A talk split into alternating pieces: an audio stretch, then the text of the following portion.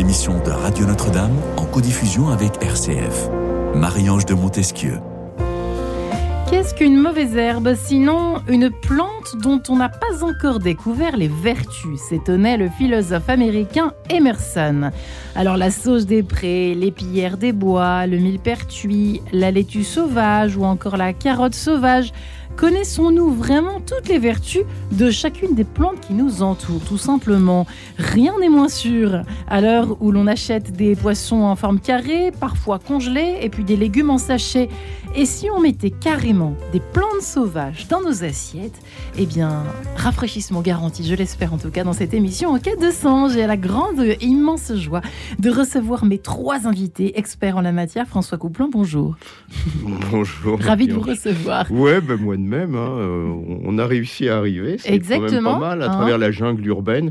Je dois dire qu'on a été un tout petit peu ralenti aussi par notre descente du boulevard Edgar Quinet, qui est un véritable jardin botanique. Vous avez vu ça Ou un potager sauvage. Qu'est-ce que vous y avez remarqué avant de vous présenter? Alors, une plante que j'adore, moi, c'est une mauvaise herbe, une plante invasive. Justement, c'est pire encore. Plante invasive, c'est pire que mauvaise herbe. hein. Il y a pire que mauvaise herbe. D'accord, vous allez me dire. Donc c'est une plante invasive euh, terrible, terrible, euh, asiatique.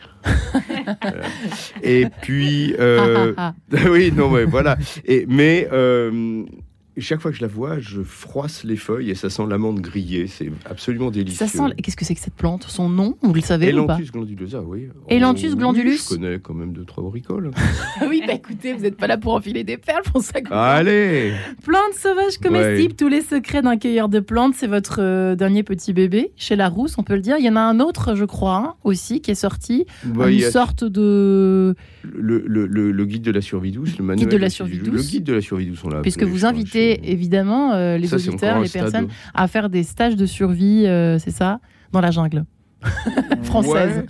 Ouais, ouais, oui, oui, c'est Au milieu ça, des c'est ça. plantes. Alors, euh, c'est surtout au final, au final, Ouais. comment je peux dire, euh, voir comment il est possible de trouver dans sa vie une relation beaucoup plus simple au monde, dans Ouais. lesquelles d'autres êtres vivants que les humains ont une place réelle, réelle, concrète, pratique. Ça marche plutôt bien. Ouais. Mm. Euh, et puis euh, en... avec une autre compagnie que ces rectangles euh, qu'on appelle des Spatman, Ouais. hein, ça serait bien Ah. aussi. Bon, moi, je pratique beaucoup. Je trouve que c'est utile. C'est pratique pas- aussi, Oui, c'est vrai, mais Non, non, il n'y a pas de, euh, n'y a pas de dichotomie pour moi entre la technologie et le primitivisme. Non, moi, mon, mon but, c'est de rassembler les choses. C'est pas de Diviser. dire ah, ça c'est mal, ça c'est bien. Non, ça, le manichéisme, ça, ça, ça pour nous a vous. joué d'assez de mauvais tours. Eh ben, vous même. pouvez rester, puisque moi non plus, nous non plus, ici dans Enquête de Sens, on aime bien rassembler plutôt que diviser, donc Ouais, tant voilà. mieux. Keiko Mm. Imamura, Oui. bonjour Keiko, Bonjour. bienvenue.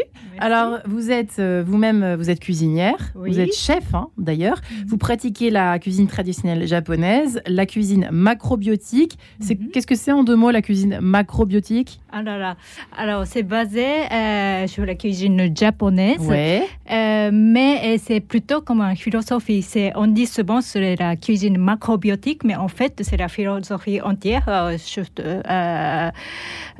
c'est pour équilibrer le yin et yang. Ouais. Donc, yin et quand on dit la cuisine macrobiotique, c'est la nourriture pour équilibrer, pour euh, être bien, euh, encore le corps, le corps mais Mais pas seulement, puisque la seulement, nourriture n'est pas que de la nourriture, Mhm. c'est autre Euh. chose de, de plus grand que que ça n'en a l'air. voilà. On peut dire comme On peut ça. dire ça, ouais. Ouais, voilà, toutes les choses dans le monde. Et donc vous avez rencontré un beau jour François Couplan. Au milieu des plantes, ouais, exact. Ah, Mhm. Racontez-nous en deux mots pour que les auditeurs comprennent de quoi on y retourne. Ah, alors, euh, techniquement, c'est euh, Keiko avait une amie euh, japonaise qui vit en France et qui était en train de traduire un de mes livres en japonais. D'accord.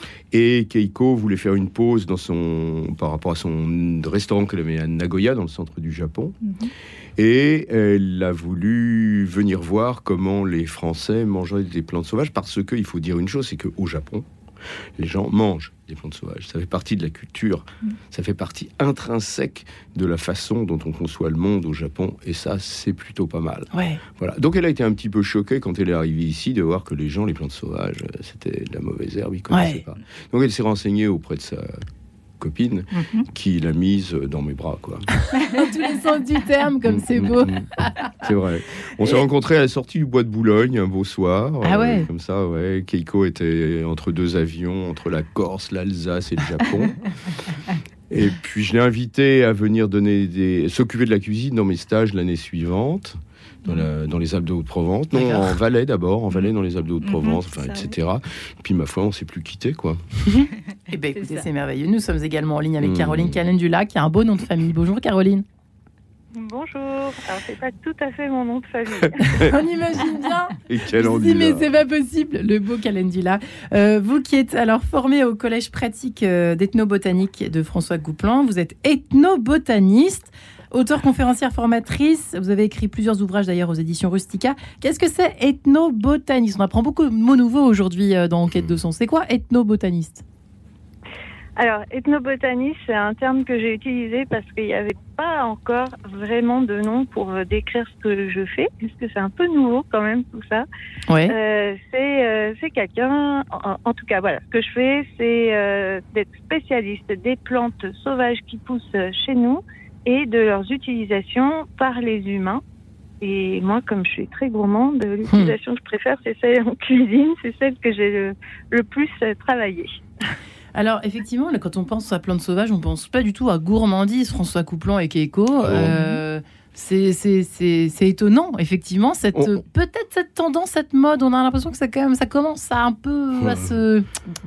Ouais, attends, ça fait quand même, ça fait ça quand, quand même 50 ans que j'enseigne c'est l'usage des plantes. J'ai eu parmi mes élèves, il y a déjà quand même euh, plus de 30 ans de ça, 40 même, un charmant monsieur avec un grand chapeau, plus grand que le mien et noir en plus, il s'appelle Marc Vera. Ouais. Alors là, on a lancé la mode. Là, on l'a lancé la mode. Ça fait 40 ans quand même que ça, que ça dure. Ouais. Mais mm, il faut pas que ça reste une mode. Il faut pas que ça reste une mode. Moi, j'utilise tous les moyens possibles et imaginables pour faire passer le message. hein. Le message, c'est, attendez, euh, euh, vous êtes entouré d'êtres vivants qui sont pas tout à fait comme vous. Découvrez-les parce qu'en plus, ces êtres vivants, ils peuvent vous donner la vie. Alors, par apportent. Et Ke- Keiko et, et- et François Couplan, et puis Caroline, euh, Caroline également peut, peut peut-être nous répondre. Euh, Je sais pas si vous êtes parisienne, Caroline, euh, à l'origine, mais en tout cas, à Paris, c'est vrai qu'on est entouré, vous avez raison, François Couplan, de plantes sauvages, Keiko. Il y a des choses qui se mangent dans toutes ces herbes et ces plantes, ou Euh, pas? oui, oui, oui, on trouve les plantes. C'est euh, vrai Oui. Oui? Alors, allez-y, ça nous fait rêver. Alors, euh, bah, en fait, euh, oui, de temps en temps, je donne euh, le cours de cuisine japonaise à Paris. Ouais. Et là, euh, je fais souvent au bois de Vincennes et puis je cueille, euh, oui, les quelques plantes, quelques plantes pour euh, mettre dans mes plats Ouais. euh, à la japonaise, Ouais. euh, comme euh, plantain. la- Le plantain, j'allais vous en parler. Le plantain, Ah, oui, alors plantain, Il se cuisine de différentes façons, le plantain? Euh, au Japon, Bah oui. que ah oui, bon, ici en fait, oui, Obako, au Japon. oui, Obako. obako, oui, mais bon, ici on utilise, euh, on, on fait souvent comme le pesto de plantain, ça c'est très Le simple. pesto de oui, plantain, magnifique. bon. Oui, Ouais, ça simple doit être et bon. très bon, oui. On Mhm. peut faire des salades de plantain? On peut, oui, quand on coupe euh, assez fin, oui, ça c'est bien aussi. Caroline, vous avez un, un avis sur la question du plantain? Alors le plantain, ouais, ça c'est super bon. Moi, j'habite pas en ville. J'ai toujours habité euh, à la campagne Ouais. et euh, c'est sans, enfin, même à la campagne, on pourrait se dire ah ben les gens sont peut-être plus conscients, etc. Bah il y a rien qu'à voir ce qui se passe dans les potagers où Hmm. euh, on désherbe euh, à tour de bras des tas de choses comestibles pour avoir un potager entre guillemets très propre. Ouais. Euh, voilà, donc évidemment, il y a, il y a le plantain, il y Il y a, quoi d'autre Il y a la spellaire, euh, le kénopode, l'amarante, euh, tout ça, c'est des plantes euh, qui poussent facilement euh, au milieu des, des plantes qu'on a semées au potager et qui sont désherbées. Et c'est vraiment dommage. Elles sont délicieuses, elles sont pleines de nutriments, enfin, c'est... La plupart d'entre elles, pour commencer de façon un peu générale, avant d'entrer un peu dans le détail de vos petits secrets les uns les autres, euh, quelles sont les plantes qu'on trouve un petit peu partout, qui sont un petit peu pas vues, enfin, euh, qu'on retrouve en- en- un peu partout en France Donc le plantain, on en trouve partout sur le bord des routes, si je me trompe pas. Ah, sur le bord, peu- oui. Alors, soyons précis, parce que moi j'aime bien être précis. Allons-y, François Donc, euh, Caroline, d'ailleurs, a suivi mes cours pendant trois ans au collège pratique d'ethnobotanique. Donc, c'est quelqu'un d'extrêmement précis également, et c'est juste indispensable. Pour commencer, plantain, il y a une quinzaine de plantains, d'espèces Dieu. de plantains Il y a une quinzaine de plantains Ouais, en dont France. trois, ouais, enfin en Europe, Ouais. dont trois en tout cas euh, qui sont comestibles, courantes, communes, et je pense que qui peut être substituée l'une à l'autre, hein, c'est pas un problème en soi, mais la précision, c'est indispensable. ne faut pas faire la... C'est compliqué. Comment faire Pardon quand on ne sait pas trop faut faire un stage chez vous, mais que, quand on fait pas Alors- de stage chez vous, c'est pas évident. Ah ben, hein, François Coupland de ce... si, si, si, ça va être très évident maintenant. Dans quelques jours, je lance une formation en ligne qui sera complétée par du travail de terrain avec mes anciens élèves. Donc il y aura du monde dans toute la France. Pour France, Suisse, Belgique, on se comprend, la francophonie européenne déjà, hein, c'est pas mal. N'oublions pas. nos- Nos éditeurs nous entendent en plus. euh, Vous avez de la, vous avez de la chance euh, en Belgique et au Luxembourg. Mais oui, mais oui. Nous, on habite en Suisse en plus. Mais bon, euh, donc, euh, on va, voilà, donner aux gens qui en ont envie les moyens de bah, découvrir ce qui existe autour de nous, de prendre conscience que ce sont pas juste des plantes, enfin des trucs qui nous embêtent et des trucs à détruire. Les fameuses mauvaises herbes, en fait. Les hein. fameuses mauvaises ça, herbes, exactement. Donc on a retrouvé, là, comme euh, vous disiez au départ, hein, Ralph Emerson qui disait on ne connaît pas encore les vertus. Si, si, on les connaît, on les connaît Ouais. bien.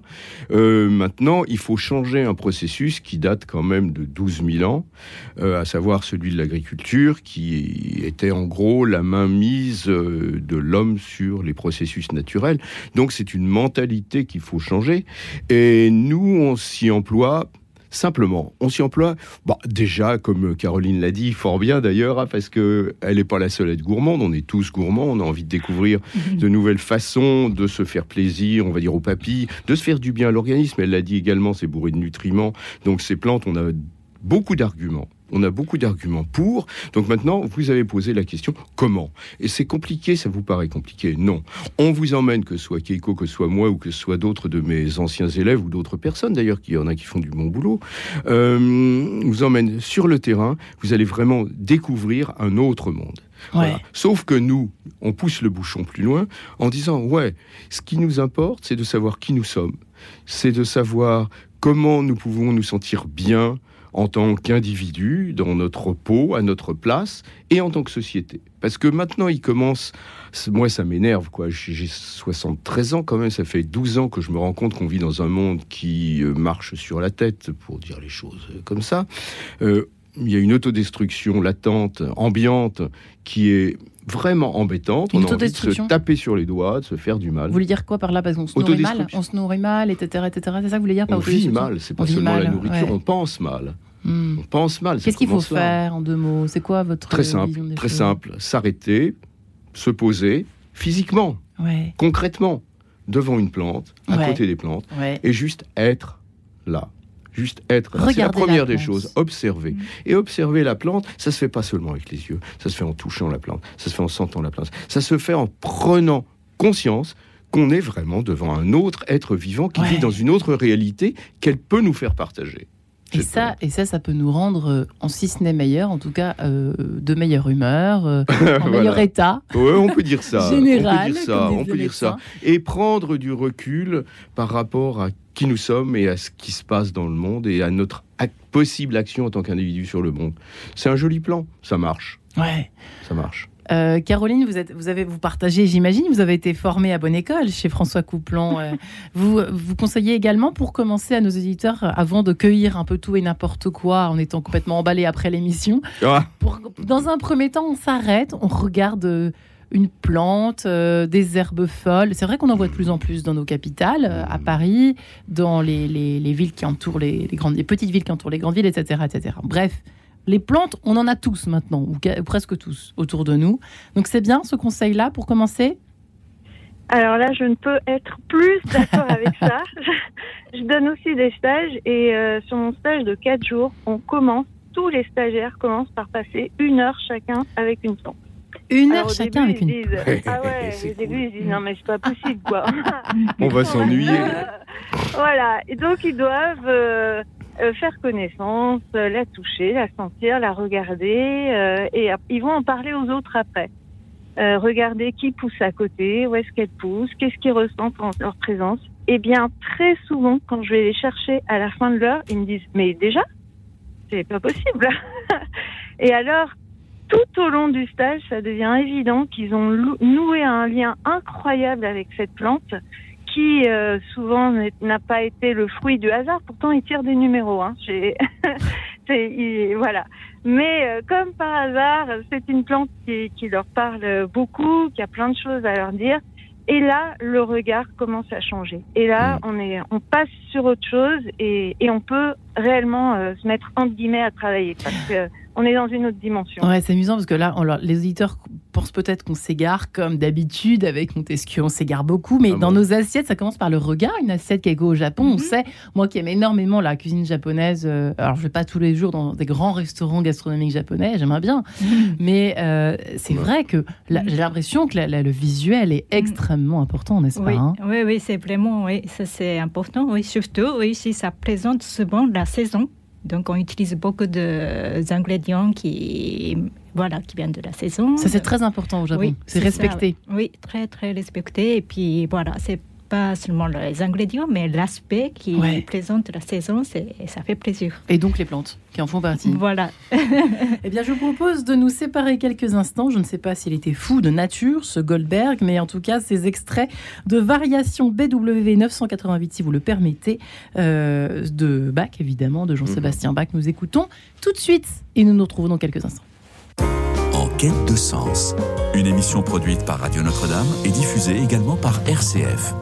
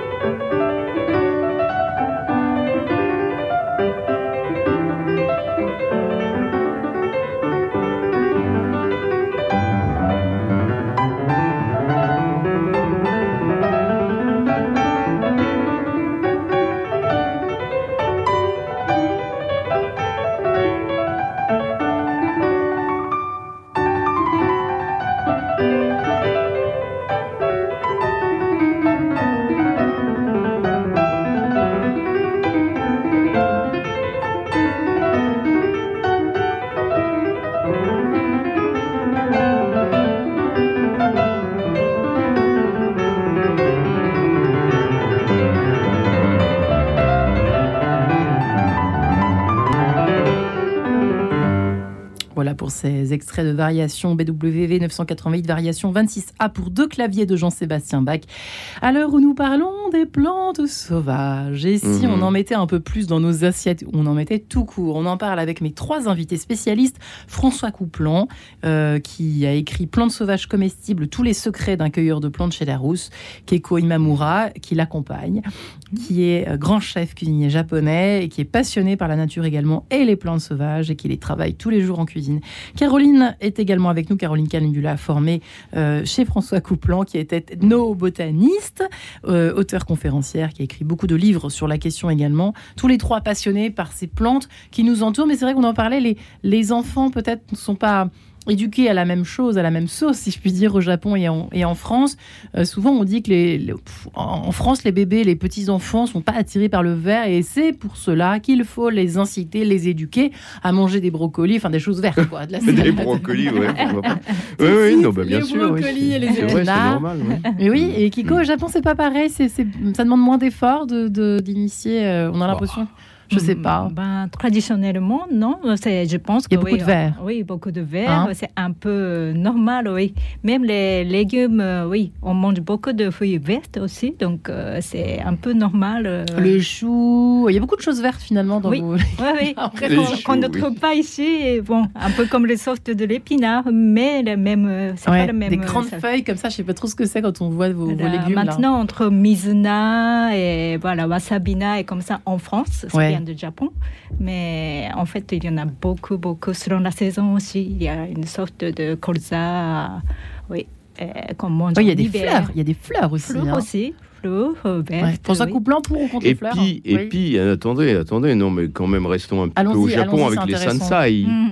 Les sansai, ce qui est important et ce qui m'intéresse et ce qui nous a précipité dans les bras l'un de l'autre, ce sont les sansai. Qu'est-ce que c'est que les sansai, ça sansai veut, bah, sansai, ça veut dire légumes de montagne, D'accord. voilà, littéralement, et ce sont les plantes sauvages, toutes les plantes sauvages que les Japonais mettent traditionnellement dans la cuisine.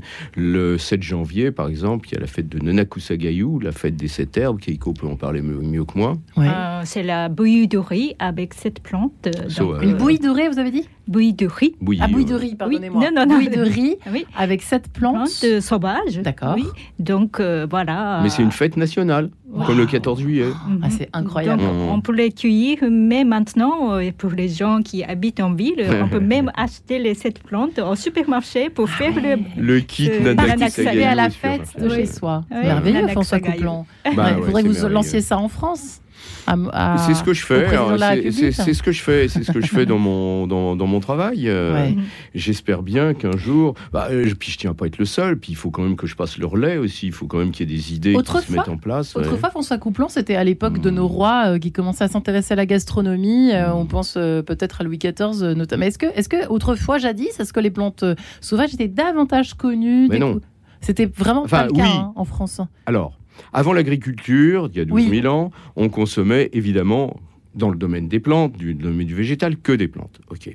Ensuite, l'agriculture est arrivée, la, la variété de notre consommation de végétaux a diminué drastiquement au point que, euh, avec le, le néolithique, au néolithique, on, on constate des carences graves qui se repèrent sur les squelettes, euh, puisque ce sont les retrouvés. archéologues qui retrouvent Ouais. ça, donc ça veut dire que c'était vraiment des carences graves, des choses problématiques. Ouais, ouais. Alors que les chasseurs-cueilleurs, quand il y a à chaque fois qu'il y a des comparaisons, eux gardaient un état de santé bien supérieur. Ok, ça c'est une chose.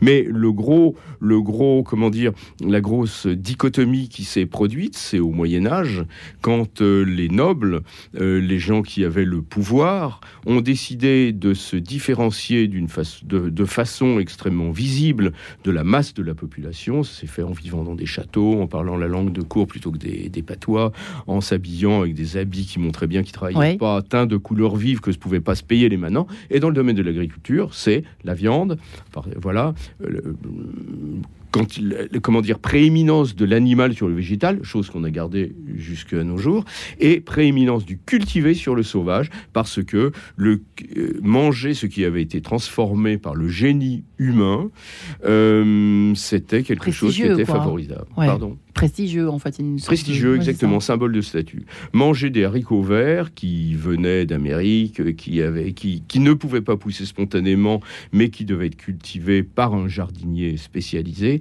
ça faisait vachement plus classe, ça montrait qu'on était un honnête homme, qu'on était quelqu'un de bien. Tandis que manger de la soupe d'ortie, ça voulait dire ah je peux, je suis un pauvre, je suis un rustre, je suis un manant, je ne peux faire autrement que d'accepter les cadeaux de la, les cadeaux de la nature parce que c'est gratuit et donc c'est des valeurs. Donc là, c'est comme aujourd'hui, avec vous, on revient en Hmm. arrière, finalement. Non, on va en avant.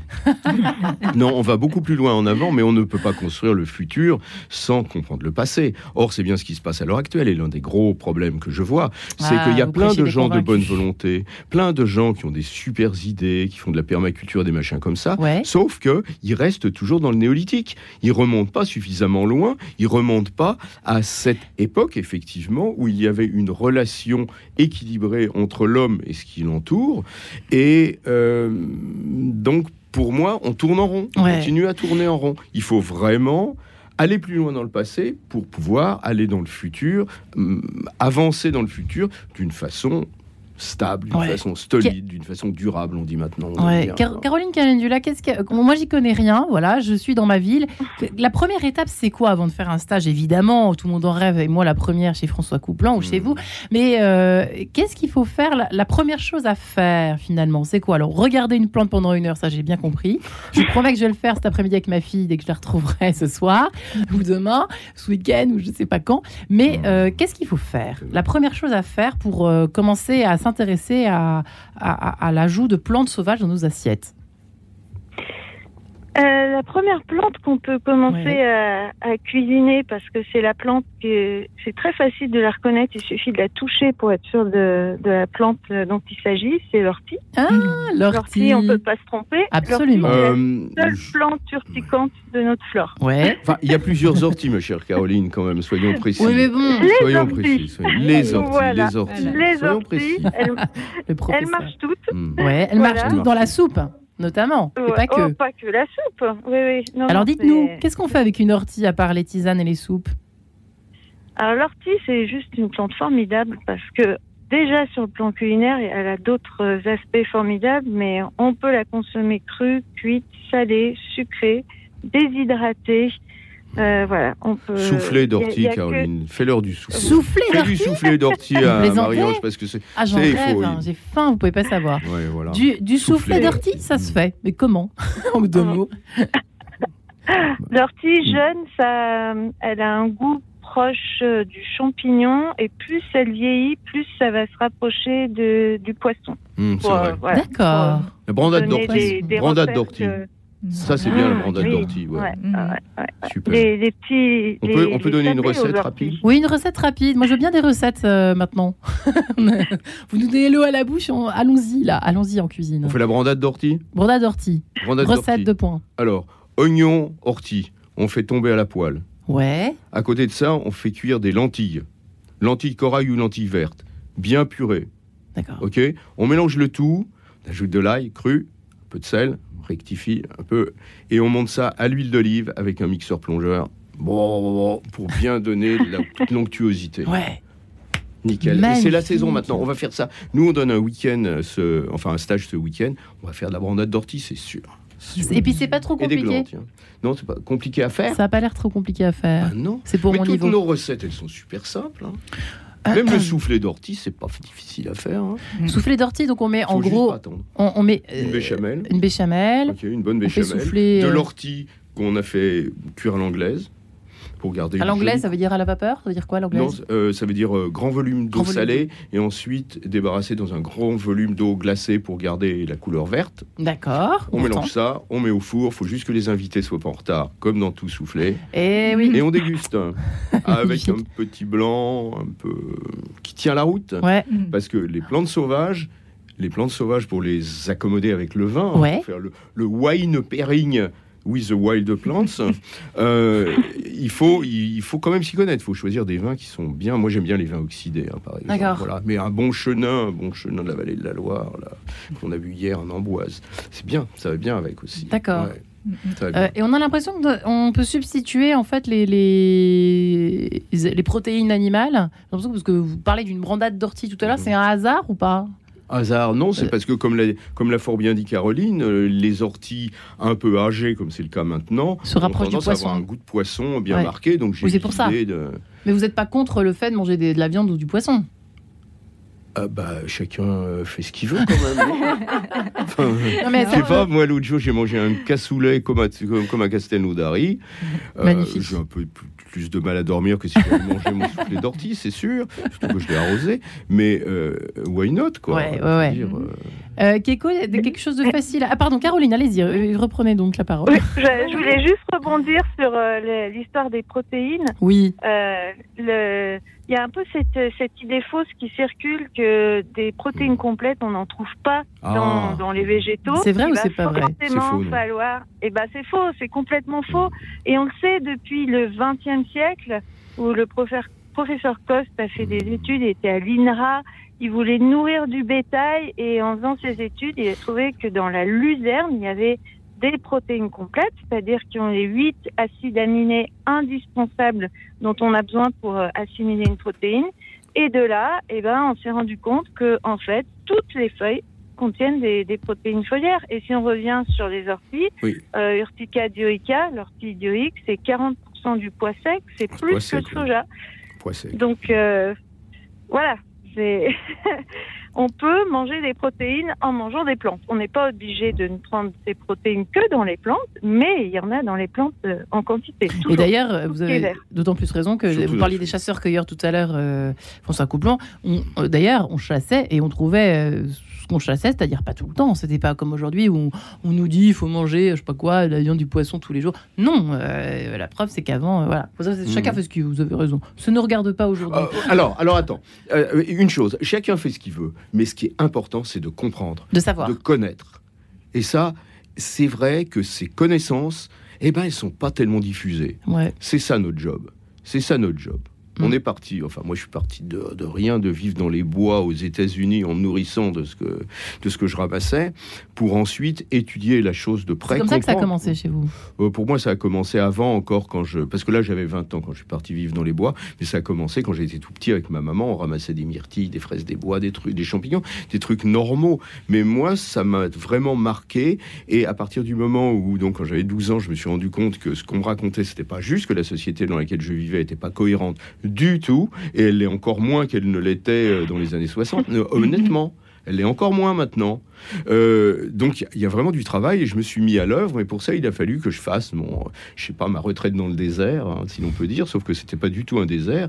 C'était les, les bois américains et, Ouais. et, sud et sud français aussi d'ailleurs, mais entouré de plantes où j'ai développé ma relation avec les plantes de à tout point de vue, mais également d'un point de vue, euh, comment je peux dire, euh, ouais, nourricier. Ça, ça m'a bien sûr, ça m'a aidé, mais aussi d'un point de vue intellectuel. On a besoin de comprendre ce qui se passe dans le monde, ce que nous faisons et comment nous le faisons. Keiko, qu'est-ce que Mhm. vous faites Qu'est-ce que vous cuisinez avec euh, nos, nos plantes françaises, bien françaises, au fond? Quelle est le, la chose, une petite recette ou deux, un peu simple à réaliser, euh, avec tout votre savoir-faire, évidemment Alors, euh, oui, c'est c'est ce que j'utilise très souvent, ça s'appelle Egopod, l'Egopod. Mm. Legopod. Oui, là, ça, il y a une plante qui ressemble bien au Japon. Ça s'appelle Mitsuba. Ça sent et, le- et puis ça donne le goût un petit peu comme le céleri et, D'accord. ca- et la carotte, comme ça. Donc, c'est très parfumé. Donc, on peut utiliser cru et cuit. Mais ça, ce que je Ça se trouve où? Ça se Alors- cueille où? Alors, c'est, on trouve un peu partout. Ben, souvent, c'est dans le sur les bois, donc sur le bois, donc euh, un petit peu l'endroit un peu plus, un peu euh, l'ombre, dans l'ombre, et même dans le jardin. Dans les oui, ou oui, les parfois jardins. ça envahisse, ça, oui, c'est Ouais. une plante envahissante Là aussi. aussi, ça oui. ça, c'est- Donc voilà, oui, donc Ouais. c'est. Tant mieux. Oui, Donc on en c'est- trouve alors. oui, c'est c'est facile à trouver une fois qu'on connaît et on, on boit partout. Legopod, Et euh, tu, fais, tu facilement du shirae. Voilà, c'est ce que je ça, Un shirai, c'est quoi Alors, c'est un plat japonais assez simple. En fait, shira, ça veut dire le blanc. Donc, c'est fabriqué, et c'est préparé avec le tofu. Donc, c'est Ah, blanc. le tofu. Voilà, donc préparer euh, une sauce euh, avec le tofu soyeux ou nature, bien mixé avec un peu de miso et les- la purée de sésame, un peu de voilà, pour bien assaisonner. À part, on fait cuire euh, les gopodes ou les carottes en julienne et puis on mélange tout à la fin. Ça s'appelle shirae. D'accord. C'est très bon. C'est vrai que ça a l'air simple ouais. à faire, mais Mhm. et le et le Legopod se trouve euh, se cueille où? Vous avez dit par, un peu partout, ça veut dire quoi Lisière des France? bois. Lisière, de- mais en- partout en France? Mhm. Ça ressemble à quoi exactement? Vous avez, pff, ça ressemble à quoi les gopods là comme ça? J'aime l'ortie. j'aime votre euh, expression. Ils sont découragés. Non, c'est très très facile à reconnaître. Autant le plantain ça va, mais le les gopods Non. j'ai pas. Les, les feuilles sortent directement du sol. Ouais, Elles d'accord. sont découpées en trois folioles qui sont elles-mêmes découpées en trois ou en deux. Donc euh, il y a une structure un peu fractale, très facile à se mettre dans l'œil si j'ose dire. Ouais. Et le pétiole, donc euh, la base de la feuille, qu'on pourrait appeler la tige, sauf que c'est pas une tige, c'est un pétiole, c'est pas grave, a une section triangulaire et il suffit de le toucher, on le sent entre les doigts. Bah Donc voilà, on voit quelque clair. chose qui ressemble, on touche. Ah, ça y est, c'est de l'égopode. On goûte. Carotte, céleri, comme l'a dit fort justement Keiko. Mm. Et après, on est parti. Gratin d'égopode. Ah ouais, Mhm. Ça, c'est bon aussi. Ouais. d'égopode. Mhm. Ça, c'est bon, ça. Miam, miam, miam. Eh bien, Ouais, écoutez, ça, c'est bon. suite euh, de cette préparation à base de plantes sauvages dans quelques instants, juste après avoir euh, entendu ce petit passage euh, signé Trio, Sam, tout simplement. À tout de suite. En quête de sens. Une émission produite par Radio Notre-Dame et diffusée également par RCF.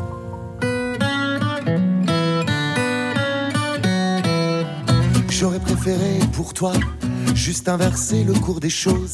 J'aurais aimé. Et toi? Une main tendue, une rose. J'aurais aimé de toi la certitude d'un geste. Simplement quand ça ne va pas, ne pas se fuir comme la peste. Ils en étaient déboussolés de voir que l'on tenait quand même.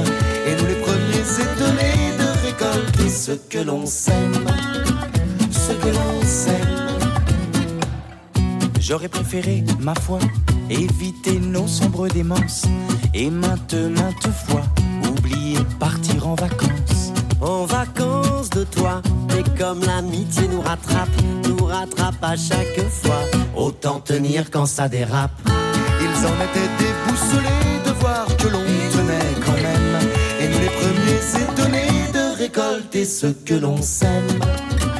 Ce que l'on sème. Ce que l'on sème.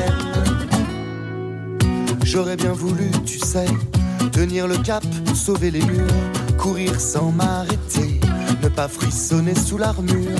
Et j'aurais voulu, tu sais, la longue traversée tranquille. J'aurais même imaginé ne jamais atteindre une rive. Ils en étaient déboussolés de voir que l'on tenait quand même. Et nous les premiers étonnés de récolter ce que l'on sème. Ce que l'on sème. Ce que l'on sème.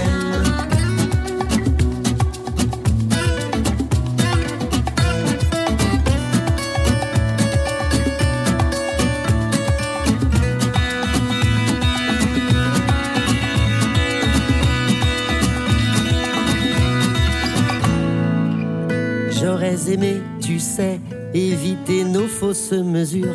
J'aurais même préféré de nous une lettre d'injure. J'aurais voulu parfois, oui, t'étrangler aux quatre vents, te serrer dans mes bras.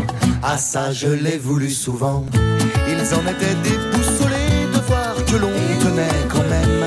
Et nous les premiers étonnés de récolter ce que l'on sème. Ils en étaient déboussolés de voir que l'on tenait quand même. Et nous les premiers étonnés ce que l'on sème. Ce que l'on sème. Ce que l'on sème. Ce que l'on sème. Ce que l'on sème. Voilà, joli hommage à votre rencontre finalement, puisque vous vous êtes rencontrés Ouais. dans, une- dans un, un, un peu, un, champ. peu, un peu néolithique quand même, parce que ce que l'on sème, ce que l'on sème, la nature sème toute seule en elle-même, fait. hein. toute seule, Ouais. exactement. C'est assez époustouflant. Ouais, bah oui, oui. Et notre gros problème, c'est de vouloir être les seuls à semer, quoi. Ouais. De vouloir être les seuls à, à avoir le droit de vivre sur Terre. C'est quand même complètement aberrant. Hmm. Je veux dire, on n'a jamais, on nous a jamais donné. Et puis ça nous rend malheureux en plus de cela. Si on Oui, mettait c'est des- ça. Le pape François, il le dit. Et si on mettait des plantes sauvages dans nos assiettes? François Euh. Couplan, euh, père François Couplan, François Couplan, plantes sauvages comestibles. Keiko Imamura, Caroline Calendula. Oui, vous disiez quoi, François Couplan? je vais quand même dire un truc, François, François, François, Saint François. Ma mère m'a nommé d'après Saint François Ah, d'Assise, c'est pas vrai. de façon complètement consciente, évolue. Ah oui, absolument. Elle, elle admirait Saint François d'Assise et elle m'a transmis cette. euh, L'amoureux, hein, par excellence de la ouais. nature, au fond. bah, il a fait des trucs euh, assez Ça extraordinaires dans toute, euh, dans toute l'histoire quand même. Ouais, Et donc, il m'a inspiré, il m'inspire toujours. oui. il vous suit. bah, D'ailleurs, euh, merveilleux. le 4 octobre, hein, on est venu à Paris le 4 octobre, justement. ouais, c'est jour de, bah, Jour de jour Saint-François. de fête Ouais. de Saint-François d'Assise. Voilà. Euh, effectivement, la, la- nous parlions de, de la, de la, des vertus de toutes ces plantes. Effectivement, c'est pour ceux qui nous rejoignent. Je les invite à réécouter évidemment le début de cette émission. On, on- on prend des risques. On en prend jusqu'à quel point euh, Caroline, François, Keiko, qui veut répondre? Caroline. Caroline, est-ce que Euh, c'est dangereux? Ah, alors, c'est dangereux si on fait n'importe quoi. C'est-à-dire Et voilà le problème. C'est-à-dire que on va pas cueillir en se disant tiens, euh, j'ai vu cette plante euh, sur une vidéo, ça a l'air d'être ça ou euh, machin, cueillez ça, ça ressemble, je vais cueillir. Ça, Ouais. c'est n'importe quoi. Ah. On cueille sur alors on se forme euh, sérieusement. Ouais, ouais. Donc je rejoins tout à fait François là-dessus Ouais, ouais, ouais, ouais, là, on- et on apprend à identifier une plante. Une plante, ça s'identifie avec des critères précis. Euh, euh, il va y avoir la vue qui va intervenir, il va y avoir le toucher, il va y avoir l'odorat. Et avant de cueillir une plante, on vérifie que ces critères sont bien présents. S'ils ne sont pas présents, c'est pas la bonne plante. Et au moindre doute, eh ben, on cueille pas. Hmm, Parce que des, des plantes toxiques, finalement, il y en a beaucoup moins que les plantes comestibles D'accord. fort heureusement, euh, spontanément. Dans- euh, par contre, euh, il suffit d'une mauvaise expérience, que ce soit la dernière, quoi. Donc, on fait attention à ce qu'on fait, on cueille en conscience. Merci pour l'avertissement, Caroline. Moi, j'avais une question idiote hein, que j'aurais pu poser au début, mais vous savez, autour des mauvaises herbes, très souvent, on a l'impression qu'il y a toujours la même qui pousse dans, je sais pas, les jardins. Est-ce que c'est un peu. c'est- J'ai tort ou j'ai raison, François Couplan et Keiko? Vous voyez ce que je veux dire? Non, On a un gazon, compris, on a une non. espèce de pelouse, et puis tout à coup, on a toujours les mêmes, soi-disant, mauvaises herbes qui poussent, des espèces Bah de oui, mais ça c'est feuilles. normal, ma chère. mais ça se mange ce truc ou pas? Attends, non, non, mais il faut bien comprendre. faut bien comprendre que dans un environnement donné, dans un climat donné, il est logique de retrouver les mêmes espèces. D'accord. Ok. Dans un- une pelouse, un gazon qui a été tondu, on va par exemple facilement trouver au milieu des graminées gentiment plantées, on va facilement trouver de la porcelle, par exemple. La porcelle, Ça ressemble à un pissenlit, surtout qu'en Oui. plus, elle étale ses sols sur le sol, sur, sur le, elle étale ses, pardon, feuilles. elle étale ses feuilles sur le sol complètement en rosette comme ça. Elle passe en dessous de la tondeuse. Nickel. Elle Ah, sait. c'est Alors, celle-là, je vois de quoi pas- vous parlez. c'est pas qu'elle a inventé ça, c'est simplement qu'elle est adaptée. c'est simplement qu'elle est adaptée à la tondeuse, donc elle pousse, elle repousse, et c'est génial La parce qu'elle est absolument délicieuse. Alors la porcelle, c'est La porcelle enracinée, il y a plusieurs espèces de D'accord. porcelle. hein. Toujours deux noms quand on parle d'une plante. C'est pour ça que tout à l'heure je disais l'ortie, on peut pas parler de l'ortie, mais l'ortie dioïque, la grande ortie, on peut pas parler du plantain, le grand plantain, le plantain moyen. Il faut etc. 25 000 émissions, mais ça fait rien, oui. Il faudrait 25 000 émissions finalement pour toutes les dissocier. Y on en pourrait fait, hein. envisager. euh, Moi, je veux bien On va appeler la acheter où c'est direction maintenant. on se perdra pas. Mais euh, La porcelle, hein. Voilà, voilà, la porcelle enracinée, on va dire. Voilà, la porcelle, euh, délicieuse. C'est une cousine du pissenlit. Ça ressemble beaucoup, mais c'est un petit peu poilu. C'est Ouais. délicieux. C'est vraiment très bon. C'est croquant. C'est pas amer du tout. Ça se mange cru en salade. Ça se mange cuit à la poêle traditionnelle dans beaucoup de, de campagnes euh, Ouais. françaises. euh, et c'était traditionnel. Ouais. Voilà. Maintenant, évidemment, comme disait euh, non, Caroline tout à l'heure, à la campagne, on connaît plus trop grand-chose. Mais euh, toujours est-il que euh, cette porcelle, en plus, elle a un gros avantage, c'est qu'elle tient tout l'hiver. Moins 10 de gel, ça lui fait rien du tout. Pour un savoir. Donc on en a toute l'année. Ouais. C'est vraiment chouette. Et même quand elle monte, d'ailleurs, on peut toujours ramasser sa rosette. Non, c'est une C'est plante super chouette et, et vraiment à tort méconnue. Ouais. Mm, Vous voyez, mm. j'ai bien fait de vous poser la question naïve Ouais. des, des mauvaises herbes dans la bonne petite pelouse, Oh, pas bien tendue. C'est pas naïf, de- il faut de juste préciser. Bah oui. Caroline, euh, il y a, il y a d'autres plantes un petit peu comme ça qu'on retrouve un peu partout, euh, qui sont facilement identifiables tout de même, même s'il faut, vous avez raison de le dire, hein, de l'avoir précisé, euh, qu'il faut se, se renseigner un petit peu plus que ça euh, avant de faire n'importe quoi. Mais euh, d'autres petites mauvaises herbes auxquelles on n'aurait pas encore pensé là en, en se parlant tous les quatre? Alors, je sais pas si on veut parler de mauvaises herbes, Oui, mais comme ça, spontanément, euh, je pense, je pense à l'églantier qui pousse, euh, qui va Mm. pousser dans les, ce qu'on appelle les friches. Alors, les friches, euh, c'est mal vu, c'est sale, euh, on veut s'en débarrasser, ça, ça a plein de piquants, euh, Ouais. voilà. Oh, Sauf que les friches, euh, c'est- fantastique en fait. Mhm. C'est C'est un, un vivier. refuge de, de biodiversité. Déjà, c'est une forêt en devenir et euh, c'est très souvent plein, plein, plein de plantes comestibles, dont les fameux églantiers qui aiment beaucoup le soleil euh, et qui, qui, se- qui s'y plaisent. Et euh, ces églantiers, bah, donc, ils donnent des cynorhodons. Euh, c'est une de mes plantes préférées parce que le cynorhodon, ben, on- ça va être là justement pendant tout l'hiver. Le moment où on s'imagine qu'il y a moins de choses à, à manger. Alors, il y en a moins, mais il y en a encore beaucoup. Hein. C'est- Il y a beaucoup d'imagination euh, Hmm. derrière. Et euh, c'est un fruit qui est super riche en vitamine C. Dans un cynorhodon, il y a autant de vitamine C que dans une orange. Waouh Euh, mhm. Ouais, donc on s'imagine, euh, on mange 5 cynorhodons tous les matins, euh, c'est bon, là on a la forme, c'est garanti. Quand on la, quand on la fait cuire, euh, le, ça va garder une grande partie de, de sa vitamine C. Il y a des, des études turques qui ont montré qu'après 80 minutes d'ébullition, il restait 85% de la vitamine C du Ah oui, cynorhodon. impressionnant. On parle de l'ébullition parce que souvent on l'a- on la fait en confiture, mais c'est franchement, c'est loin d'être la seule manière d'utiliser le cynorhodon. Il s'utilise en salé, en sucré, en cru, en cuit. On peut faire de la soupe de cynorhodon. Mhm. On peut faire des succès d'années de sauce tomate. Et comme je vois, comme c'est difficile de, de cultiver des tomates, hein, une fois c'est milieu, une fois il pleut trop, il fait pas assez de Hmm. soleil. Mais euh, pourquoi s'embêter alors que quand on trouve des colonies de, de c'est juste incroyable. Et euh, sa sauce tomate, on l'a toute faite. Voilà, ça c'est une des plantes par exemple. Merci Et alors cerise sur le gâteau, c'est que si on a nos, des rosiers dans le jardin Ouais. et qu'on les a pas traités, bien sûr, eh bien on peut faire la même chose avec euh, les fruits des rosiers. Ah, Avec les feuilles de rosier Ouais, les, bah, c'est-à-dire, alors, entendons-nous, hein. églantier, cynorhodon, c'est le faux fruit de l'églantier. Églantier, c'est rosa sauvage, Ouais. et les rosiers, c'est rosa cultivé. Donc on est toujours dans les rosas. Ça donne toujours le- la même structure reproductrice qui s'appelle un cynorhodon.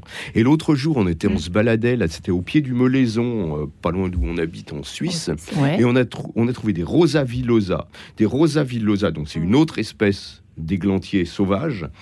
Euh, ouais, ils étaient gros, ils faisaient quoi 4 cm de diamètre, les plus gros quand même, tout velus. Mais alors délicieux, on les ouvre, on gratte les petits Quoi grains qui sont à l'intérieur, qui sont les véritables fruits, et on mange l'extérieur, la pulpe. Et sur Rosa villosa, là c'était donc il y a, en mois d'octobre, Mhm. pof, délicieux, mais super bon à manger comme ça tel du mal quel. à imaginer. Mais totalement. Attends, moi, moi, ça fait ça fait trois quarts de siècle que j'explore la planète. C'est la première fois que je découvrais ça. Ah Tiens, ouais, quel dis pied. donc, hein. Ah, Vous êtes encore surpris, François Couplan, T'es- par euh, des choses. euh, Ah, tous les jours, de toute façon, hein. la vie, elle me surprend tous les jours. hein. Oh, c'est beau ce que Mais vous là, dites. Mais là, euh, mais là, avec les, le coup des Cynorhodon de Rosa Villosa, c'était. C'est quoi votre plan de chouchou, Keiko, quoi. vous? Vous l'avez déjà un peu dit au début. C'est quoi? Vous, vous partagez le même goût pour la. Vous avez. C'est quoi votre plan de chouchou? Ah, Votre plan de préféré préféré, En France. En France, parce que oui, ben, comme le plantain et puis Ah. les gapotes, c'est c'est vraiment, oui, c'est. Ouais, il est très classique. Oui, très classique, mais j'adore. Bon, après, il y a plein, plein, plein de. Et puis, les, comme la salade, la stellaire. Là, ça, c'est Ou les oreilles de cochon quand on va donner nos stages euh, en Bretagne. les oreilles de cochon C'est Tripolium pannonicum, un, un Mmh. astère, un astère euh, sauvage qui pousse vraiment les pieds dans la vase, quoi. Ah les pieds dans la vase et qui a des feuilles qui sont euh, qui sont assez longues, épaisses, Plante tendres. Oui, Oui. bah oui, ouais. On peut plus- Dans la vase on de pourrait cochon pas plus. On Je vois pas ce que c'est, c'est pour ça. Non, J'ai du mal. Ben, c'est le terme local, hein, c'est le Ah terme oui. local dans le. Morbihan, les oreilles de cochon, c'est c'est comme ça qu'ils Donc en fait, ça ressemble à quoi? C'est des grandes, des grandes feuilles de- Non, des non, c'est euh, des feuilles, non, c'est des petites oreilles. D'accord. C'est des petites oreilles allongées qui font ouais quoi une quinzaine de centimètres quand même. hein. Et c'est très très bon. Ah c'est délicieux. Ouais, C'est déjà tendre, ça un peu salé, cru comme ça peut se ou Ouais. les poils. juste. reblâmer. Donc, Ouais. Ah bah oui, c'est ça. dans juste Morbihan, pour aller amis comme du ça. Morbihan. Ah, Ouais. Ça pousse avec les salicornes. Mm. Quand on fait des salicornes, mais Ah, les oui, salicornes c'est bon, connu. Les salicornes, mais c'est très Ah connu. c'est à la mode, c'est à la très mode. très à la Ah, j'ai mode. bien œuvré, j'ai bien œuvré, hein, j'ai bien œuvré, ça fait quand même. C'est vous qui avez bossé Bah, tiens, un peu mon neveu. Ah ouais, je peux dire, je Le vous dire, j'en ai, j'en ai fait du boulot. hein. J'en ai fait du boulot. Et les salicornes, c'est Pour bien les pris. marais J'ai beaucoup- salons. Je travaillais, euh, je travaillais avec des restaurateurs en baie de Somme. Il y a une trentaine d'années de ça quand même déjà maintenant. Puis maintenant, voilà, c'est bien revenu quoi. Et vous faites le tour des restaurateurs régulièrement, François Couplon, pour euh, Alors, faire la promotion tour- des plantes? Comment ça se passe? Parce que vous parliez de Marc, Marc Vera tout à l'heure. Ah bah Marc, il m'a, contacté quand je suis revenu des États-Unis parce que j'avais, monté une association dont- et puis j'avais publié des bouquins quand même. Régal végétal, cuisine sauvage, c'est les livres de base. C'est vraiment les livres de base du, du cueilleur sérieux quoi. Euh, Michel Brasse aussi, il avait, il m'avait invité parce qu'il avait travaillé avec mon bouquin, mais avec Marc, lui, il a voulu qu'on travaille sérieusement quoi. On a travaillé ensemble pendant une quinzaine d'années. euh, Sur l'accompagnement des viandes, du coup, comment vous avez travaillé de quelle façon en deux mots euh, avec En- lui, par exemple? Ah bah en deux mots, c'était euh, euh, on allait ensemble se balader sur le terrain. Je lui montrais des plantes, il les sentait, il les tripotait, et puis quand il revenait en cuisine, il préparait des trucs géniaux parce que c'est franchement, honnêtement, c'est le meilleur. quoi. Ouais. Par- pour comment dire le respect de la plante, pour la compréhension de la plante. Ouais. La compréhension de la plante. Arriver à en tirer sa quintessence pour la marier avec des ingrédients classiques pour faire quelque chose qui soit vraiment intéressant dans euh, ouais, la complicité, le, le- le- le respect des, des qualités intrinsèques de la plante. Je l'ai bien dit, ça. Quand Ouais, c'est c'est beau, c'est Mmh. presque Hein, c'est poétique ce que vous Ouais. dites. euh. Ouais. Mais ça l'est, ça l'est. Merci Ça l'est parce que cas, les plantes, euh, les plantes, c'est de la poésie à l'état pur. Ouais. Mm. ouais. Euh, Caroline, votre plan de chouchou, vous l'avez dit, Euh, c'est ça, c'est le, le, bah, c'est le dérivé de la rose, on peut le dire comme ça ou pas? C'est un- euh, Gratte-cul, on appelle Oui, gratte-cul non, aussi. hein. Il y a plein, plein de plantes euh, que j'adore. Là, je pense spontanément, en entendant François parler de cuisine et tout, je pensais à l'épierre des bois. qui est- Hum. Mm. C'est une plante incroyable. Au premier abord, qui ferait pas du tout envie. Je me rappelle que la première fois que je l'ai rencontré, c'était avec François. Il nous avait parlé de serpillère des bois. Serpillère des bois. Je vois pas du tout que ça ressemble à que- Saint-Pierre des Bois. le- non, non, mais c'est pas, c'est pas son nom. C'était un moyen mémotechnique. parce Ouais, ça sent la serpillière usagée au premier ouais, abord. voilà. D'accord. Au ça- premier abord, euh, jamais on s'imaginerait l'utiliser en cuisine, sauf que si on la, la frotte, eh bien là, il y a un, un arôme de champignons, qui, mais vraiment, hein, c'est De cèpe, de cèpe, là c'est le cas de le dire. Ouais. exactement de champignons, de, de Mm. cèpe, ouais. Et donc là, on peut faire des consommés, on peut faire des soufflés. euh, Mais ça, c'est- ça, Euh, Marc qui me l'a fait découvrir. euh, hein. Ah ouais, d'accord. Il faut lui reconnaître ça. On était, je, je, ra- je rapportais, on, était allé se balader, puis j'avais rapporté cette plante justement qui sent la serpillière usagée, c'est vrai. Et on était dans sa cuisine et pendant qu'on discutait, il froissait, il froissait. Tout d'un coup, il m'a dit. Ça, c'est du cèpe, et il a fait un consommé de cèpe virtuel à partir de ça. Non, mais. Sans blague. Ah ouais, ouais, ouais, sans blague. oh, juste, Sans ça ressemble à quoi Honnêtement. Je suis Pardon désolée de vous reposer la question, ça ressemble à quoi pour nos auditeurs Alors, c'est une plante de la même famille que la menthe, donc ça, ça ressemble un petit peu à une grande menthe qui pousse dans les bois, mais avec des feuilles larges, très velues, des fleurs euh, de couleur pourpre à deux lèvres, comme ça. Euh, et c'est très courant euh, au bord des chemins, euh, des, des laies forestières. Et tout Pratique, ça. Il y en a partout. Très Ah, bah, pratique. j'y ferai attention. Ah, puis, oh, attends, Ah oui. Il faut, puisqu'on est dans la forêt, on est dans la forêt, on est en Ouais. lisière de forêt, Ouais. il faut À absolument, à l'automne en plus, parce que là c'est toute l'année, il faut absolument qu'on parle du clou de girofle sauvage, du clou de girofle des Mhm. bois, de la benoîte urbaine. Benoît urbaine, pareil, encore un souvenir avec, de- avec Marc Vera, parce qu'on s'est bien amusé ensemble. Euh, la ferra du lac avec une sauce de benoît urbaine. C'est tout ce qu'il y a dans la- l'assiette d'un triple étoilé. Il faut que ça tienne, il faut que ce soit bon. Et c'est ça se trouve dans toutes les forêts, parce que vous Hmm. dites que c'est le, ça se trouve où est-ce que ça se trouve du coup le clou de girofle des bois euh, Je suis sûr que dans le cimetière du Montparnasse, Ah oui, d'accord. Je suis sûr, je suis sûr Étonnant. que j'en trouve là. Mhm. Keiko, vous allez concocter quoi avec tout ça euh, en ce début de, de- ce, ce milieu de l'automne, ce cœur de l'automne euh, Cœur de Quoi le plat un petit peu du cœur de l'automne avec quelle plante sauvage À base Alors, de plantes sauvages Ah oui, j'ai oublié une plante, ça c'est vraiment très important pour moi, c'est la racine de bardane. Ça s'appelle gobo en japonais. Gobo. Parce qu'on cultive ça, la Ouais. pour Oui. avoir vraiment la grosse racine pour cuisiner. Et puis là, oui, ça c'est un goût, oui. Euh, à côté un peu la terre, mais quand on fait cuire, ça donne le goût un peu plus sucré. Et c'est très très bon. Et puis ça chauffe le corps, donc c'est bien pour Ah ouais. automne ou en hiver. C'est vraiment une plante euh, à partir de l'automne. Alors on n'a pas parlé des algues parce que je pensais à ça euh, en vous entendant, mais c'est une autre émission parce que c'est une plante sauvage l'algue. François Couplan ou pas Alors la plupart des algues sont des plantes, pas les algues brunes, ne sont pas des Ah plantes, c'est des ovnis, Ouais, ouais. c'est des ovnis. Hmm. Mais, Bon, bah, écoutez, mais- pourquoi restons sur nos plantes. Alors merci François Couplan, Mais plantes sauvages comestibles. Tout de suite, y référer tous les secrets d'un cueilleur de plantes. Keiko Imura- Imamura, merci pour euh, nous avoir fait saliver, ainsi que Caroline Calendula. Merci, merci, mesdames et Merci. messieurs. Et rejoignez-nous sur notre site Oui. www.couplan.com. Vous allez y trouver des tas Plein de et des tas recettes. et des tas. Merci. C'est prêt. Merci. Bonne soirée à tous.